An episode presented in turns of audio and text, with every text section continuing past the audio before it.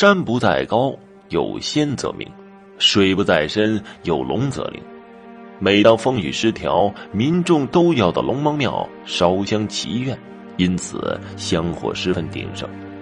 龙王像的边上有两个娃娃，叫黑白小子，这故事就由此说起。我们村叫做龙关头，在我们村的北面有一个很破旧的龙王庙。小的时候，无论发多大的水，只要到龙王庙的前面，水就不再涨了，因此都传我们这个村子和龙王有关系，别的村的女人都想嫁到我们村来。这天本来是艳阳高照，人们都在地里干活，突然间就立马变天了。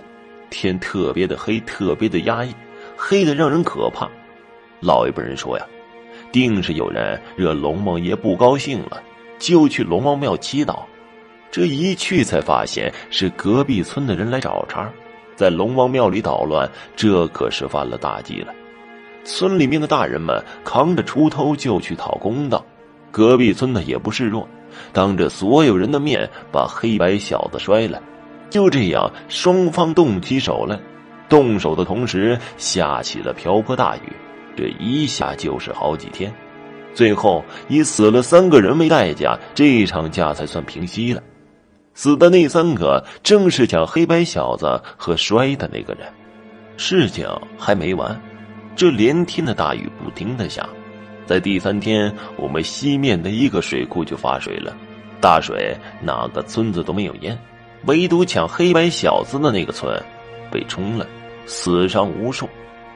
后来村里换了新村长，他是外地人，非要把龙王庙给拆了，可没人敢拆呀、啊。到最后架不住报酬很高，也就有六个人开始干了，很快就把外面的墙和屋子拆了。见也没啥怪事发生啊，几个人胆子就大了起来，其中一个人一镐头下去就把龙王的头给打了下去，另外四个有拆胳膊的，有拆腿的，最后全给拆了。在那之后的一年，拆龙王庙的几个人不是生病就是遇到意外。看龙王脑袋那个在脖子上长了一个超级大瘤子，我曾经见过一回，恶心的我一天都没吃下饭。看左胳膊的那个在一次干活中发生了意外，左胳膊没了。而砍右胳膊的那个在一次雨天出去，用掉下来的大木头把右胳膊砸断了。另外两个砍腿的，一个家里去了歹徒，他和人家搏斗，让人家用斧子把腿给打瘸了。另一个在一次车祸中失去了一条腿。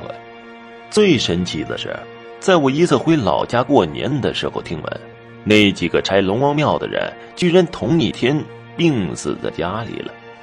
好了，这个故事就讲完了，谢谢大家的收听，谢谢大家的收听。